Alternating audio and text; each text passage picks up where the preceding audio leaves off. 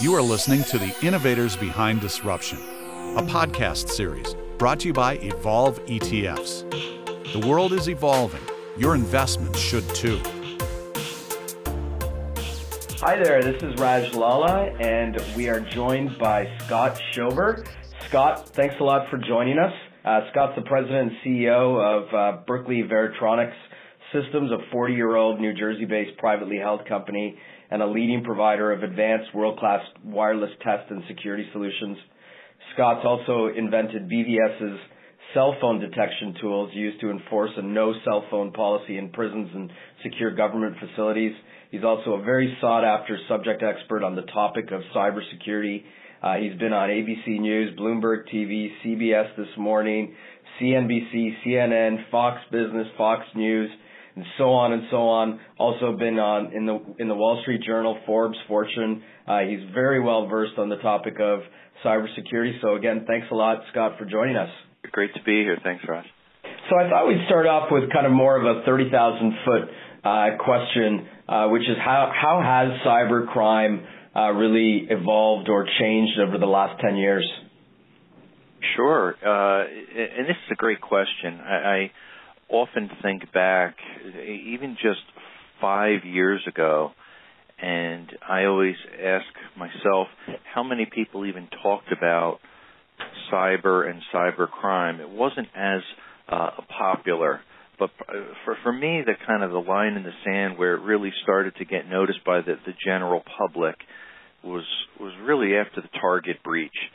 Prior to that, I think everybody heard of, you know, cyber criminals or hackers, but it always was the thought, well, it won't affect me. And these are some, you know, computer geeks sitting in their basement in their pajamas, typing away at a keyboard, trying to, you know, cause some havoc somewhere. But it wasn't something where it affected people around the globe. I remember many years ago, the blue screen of death was, yeah. prob- was probably people's first encounter with uh, cybercrime or cyber hackers. And then, you know, as we've seen it kind of evolve, we, we now see cyber criminals have become much smarter uh, and turned it into an economic model, because there wasn't really much of an economic model uh, to to cybercrime back then. Yeah, yeah, it, it certainly has changed. Even the concept of what's considered a hacker. I, when I grew up, even in, in the eighties, I was a hacker. I pirated games and collected them, and traded things, and I surfed different, um, you know, forums before there was the true World Wide Web. And you thought, hey, this is fun. You're, you're hacking with other guys that have similar interest in doing things, but it wasn't necessarily with malicious intent or monetary gain. There, there was that side of it, but that became more and more spread as it got into the nineties and up until to, to where we are today, where now you can you can really monetize and it can become a career to be a true hacker or cyber criminal, and, and that's where we're, we're seeing the past few years. It's gotten crazy, and, and, and certainly the areas that stand out to me are, are ransomware has become extremely damaging to, to companies, especially now more lately small businesses, the educational side. We see universities constantly targeted, sheriff's offices, uh, the healthcare sector has been heavily targeted. So that, that's been a tremendous shift and, and more targeted focus where they can monetize on this. And, and, of course, the worlds of crypto, which uh, certainly you guys appreciate that area, the explosion, especially with, with Bitcoin and cryptocurrencies as a whole. Many are trying to find where are the vulnerabilities in the ecosystem as a whole that they can exploit and, and try to compromise somebody's private keys, their information, whatever the case may be. So, again, they can monetize. And uh, I think the, the advent of the, the dark web uh, allowing cyber criminals access to this, now they have that. That's their, their store, their flea market, where they can buy and sell automated software packages and, and their stolen goods, be it login credentials, identity theft, credit cards, whatever the case may be. And they could thrive there, and then they could use digital currency, cryptocurrency to remain anonymous. So there's there's so many reasons why cyber crime has changed, and, and I think uh, the underlying factor is they can make a lot more money at it, and people's natural greed has driven them to, to do this. So if you look into kind of a crystal ball, what what do you think it's going to look like, you know, over the next ten years? Because obviously, you know, we have an increasing amount of connectivity that's taking place uh, within technology. Uh, we we have cloud-based uh, cybersecurity as well. So where do you see all of this uh, going over the next ten years? How do you see it evolving? This is the part that scares me a little bit more, because as I just think out the next ten years, I start thinking about, number one, the Internet of Things, all these IoT devices with our insatiable appetite to all be connected with these smart sensors th- throughout our home, our cars, our lives, our businesses. And that opens up a huge opportunity for cyber criminals to move in and try to exploit these vulnerabilities. The, an IoT device, it's, it's all about price, convenience, time to market. And companies are so focused on that, they're not focused on the underlying security vulnerabilities, testing them ahead of time. They figure, well, we'll get it right later on. And oftentimes, since security is not baked in, there's no easy way to update the firmware that's in these IoT devices. We're going to have millions or billions of devices out there that have these vulnerabilities in, in the next five or ten years. That, that scares me. Uh, the, the other area is, if we look at these targeted attacks, we see ransomware is often targeting uh, you know, P Cs at first and then our mobile devices. I, I think this is going to certainly expand and, and be more targeted toward uh, you know, medical devices, implants. That could be very scary. Imagine it's targeted an attack towards somebody. Maybe it's a president, a dignitary, a celebrity, whoever it is, somebody of high net worth value. They've got a medical implant, and somehow it's connected back through the Internet, and you've got some psycho cyber criminal that just wants to take them hostage, in a sense, and demand some type of ransom. So we're going to have these type of extreme ransom cases that are coming up, non-traditional, that are going to be very hard to combat. And and that's because of, again, our insatiable appetite to have everything connected into the Internet, more for convenience, I believe, than for security. Hmm, interesting. A little scary. Yes, it is. Um, it is. But definitely interesting. So I've seen a lot of different stats on, in terms of, you know, what the true cost of cybercrime is. I've seen stats that, you know, say that cybercrimes cost the global economy about three trillion dollars. Uh, and over the next five, ten years is going to cost the global economy about six trillion dollars. Do you think that these are on the these stats are on the low end, on the high end? Do you agree with these numbers? Oh, a- absolutely. In, in some ways, they may be a little bit underestimated. And why is that?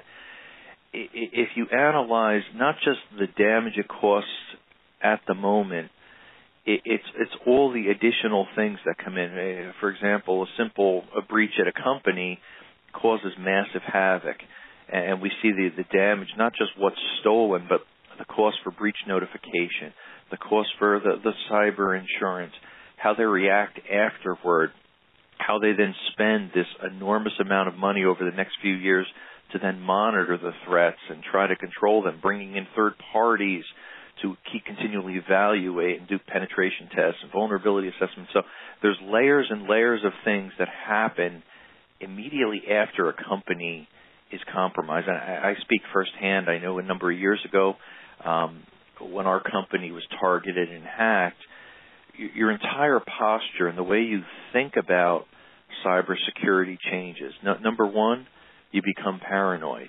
You trust nobody.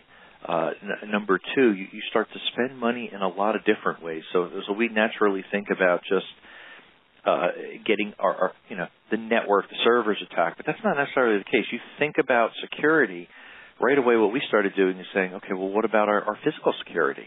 Let's upgrade our alarm system, which we did. Let's upgrade our camera system. Let's let's upgrade uh, the lighting around it. So you, you think a different security posture, because security in layers prevents us from being attacked. So the cost when a company is a victim of a cyber breach affects the entire corporate culture, not to mention The, the, the effects of the brand, because afterward, what are you trying to do? You're trying to carefully rebuild your brand, and, and the sting that a cyber breach can, can leave with a company when there's brand damage, it, it may take you know, ten years to build up a really strong, solid brand, a Target or a Home Depot or something like that.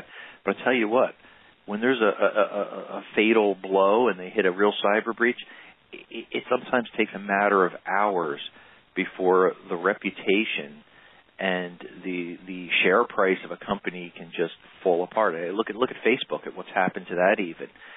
There, that's a staggering blow where we're talking billions of dollars in market value that, that's almost lost overnight. Now comes the hard part. Spend the money to rebuild and reassure the customers, hey, we're here for you. We're going to keep your, your data, data private, and we've got our best interest put out there. You're still going to lose people in the process, which means you're going to lose ad dollars, and it goes down the line. So it's fair, in answer, I guess, to, to your question, is it, do I believe those stats? Absolutely, but I believe it's probably even worse because we can't factor in all these different variables that come into play. Yeah, you mentioned Facebook, and then, of course, you know, uh, one of the other important ones uh, last year was, was Equifax, and you, you brought that up. You're absolutely right. You know, I think you, it takes it takes years for a company to build credibility and can take moments uh, to, to lose it all. I mean, you know, Equifax, once they announced their breach, they, their stock dropped over the next week by about thirty-five percent, and uh, tough to recover from that. Most importantly, tough to recover Uh, customer loyalty or customer trust uh, after that. That's why I think a lot of the financial firms, the banks uh, internationally, are making cybersecurity one of their highest priorities, which kind of dovetails into the question is, you know, how big of a priority do you think it is for Fortune five hundred companies? And, and also, as an extension to that, do you think that these companies are actually doing enough at the moment? Have they allocated a big enough budget Uh, to w- whether it's internally funding uh, cybersecurity or or externalizing that function? Um, I, I think you have to almost, I mean, from a general answer for that, no, they're not spending enough. No, they're not doing enough. Why can I say that? Because companies are continually targeted and compromised. The challenge is oftentimes when a company is compromised, we don't know about it immediately. It's very rare that you read the headlines that X Y Z was breached and a week or a month later they reveal it. Oftentimes it was a year ago, two years ago, and they're they're still doing battle control after they learn about the breach, and they're they're scrambling to, you know, to sell their shares in the company and to understand how they're going to position this so they don't take a big hit. And I think oftentimes the the lack of response by especially a large Fortune five hundred company, every day that goes by that they don't start the process, it can be devastating, and then it will drag, and then it looks like they're covering things up. Part part of the reason they can't come clean oftentimes is they don't know what's going on. It's hard to contain it. They're trying to contain and stopping it from spreading laterally within your, you know, your computer networks when you don't know what's going on. So they bring in a ton of help from the outside, and, and they're digging in the trenches trying to uncover these things. Uh, now, I, I look back at J P. Morgan, for example. There I would classify that as probably the most secure bank in the world, yet they were compromised. Um, what did they do right? Immediately after that, they committed, hey, we're going to spend, you know, two hundred fifty million dollars. No, we're going to spend five hundred million dollars. We're going to upgrade. We're going to improve. We're going to secure everything. And there I give them credit because they took action. They told people what they were going to do, and now they're backing it by action. However, every company doesn't necessarily have a nest egg of that much money that they could spend to keep things secure. So it's not always the, the amount that you spend to keep a company secure. I think it also comes within the company. And, and the biggest weakness I see, be it five, Fortune five hundred companies, small businesses, which I talk to all the time, it, it's people. People are the problem, but people are, are also the solution. When people think cyber, and I always say it's from the janitor up to the C E O and from the C E O down to the janitor in a company. The entire organization is part of the solution if they're educated and they think cyber. And we're not talking they have to become a, a cybersecurity practitioner. They they need to understand the basics. What What is a, a phishing attack? And what do I do if I find a U S B stick in the parking lot? And And uh, what's the danger of putting a sticky note, passwords uh, on my computer? All those basic type of things help keep a company safe, and it helps them look out if there's a, a potential for something that's about to happen. They're thinking about it. They'll bring it up to the, the chief information security officer. Or they're going to talk to their boss and say, hey, this looks a little fishy. What do you make of this? Right there, that conversation needs to be had, and I don't think enough companies, big or small, are having those conversations yet. It's getting better, but it's just not there yet. So pivoting from uh, that topic, I thought it would be uh, worthwhile to talk a little bit about blockchain, because it seems to be a, a topic that uh, that is has become very predominant in, in the media over the last year. Can you explain just kind of at a high level how cybersecurity and blockchain are kind of intertwined? Yeah, I, I think that it's – well, first of all, I should say blockchain is – a complex topic, and this is this conversation I have all the time, trying to explain what is blockchain and how does it work with cryptocurrency, how does it work in the world of cyber, and most people, I see a quick kind of glaze over their eyes. When you think about it, maybe in tying it with um, cryptocurrency there, blockchain is used as a, a public ledger of cryptocurrency transactions. And it's a, it's a distributed ledger, and it's decentralized. It's in digital format. So it's something that what I consider is, is almost abstract when we think of things that people want to always compare. The first thing they always say, so it's Bitcoin, right? It's it's, it's a dollar versus a, a Bitcoin. Well, not, not exactly. Blockchain, I think, is, is something much larger. And in the world of, of cybersecurity, you can use this to enhance your cyber your cyber defenses, so you can prevent uh, you know fraudulent activities and, and detect anybody that's trying to tamper with data. Um, you, you can use this to to enhance your encryption, your data encryption, perhaps, and and all of these things really um, enhance. Blockchain's being used to enhance the trust because it involves multiple parties. It's a, a distributed database. You've got private applications. You've got public apl- applications where it's being used, and, and it's, it can be used so many different areas. It's not just meant for Bitcoin, which many people think, but it can really be used to validate transactions. It's going to be used, I, I think, in, in many different verticals. I Really? Do you think it's going to be like the second coming of the of the internet, like you know so many other people yeah. believe? I, I I do, and I think I think honestly, it's going to start to evolve to some degree because there's a lot of applications that are honestly just stupid, and and those are going to fade away just just like many things. When there's a hot fad, everybody jumps on the bandwagon and talks about it. Hey, this is going to solve the world, and And even, even my opinion, even with cryptocurrency, I, I find it fascinating. It's exciting. I enjoy reading about it, doing research on it, talking about it. But when I talk to people that are actually buying and using cryptocurrencies, one thing I do realize is they don't understand any of the underlying pieces of it. They're doing it more as a, and this is not everybody, but I think the majority of people, they're looking at it as, as a stock play. Let me make a fast buck, buy it and sell it. It's only going to keep going up, and look how much money I made. It's the, the wrong mentality or the wrong reasons. It's kind of being a day trader, I feel. I think when you look at it for its value, for its security that really is baked in, I mean, block, blockchain really does provide some great security. It's it's the whole ecosystem that the hackers are trying to find the little spots that they can try to exploit, because there are some weaknesses there, and it's getting better. And companies are putting forth a good effort to improve blockchain, improve cryptocurrency, improve the security. So it's got, in my opinion, we're going to see all these cryptocurrencies that are exploding that are using blockchain technology. There's sixteen hundred of them or something.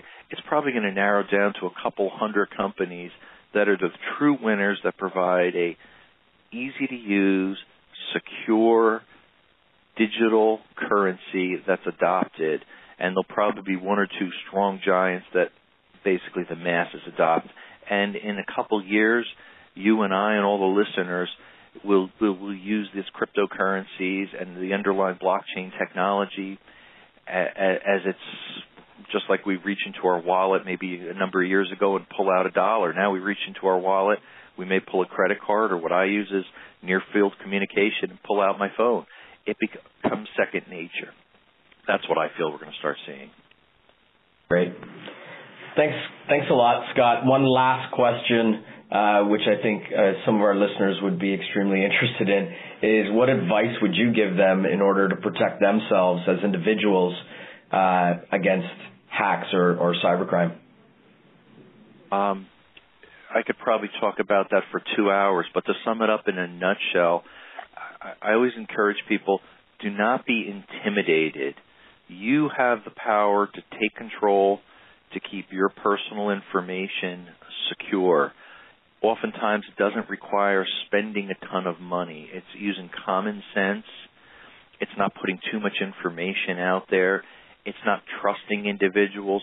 If something doesn't look right, question it. Stop. Think about it. Pick up the phone. Do some research. Nine out of ten times, cyber criminals, hackers, They're, they're scammers. They're trying to prey upon people's innocence.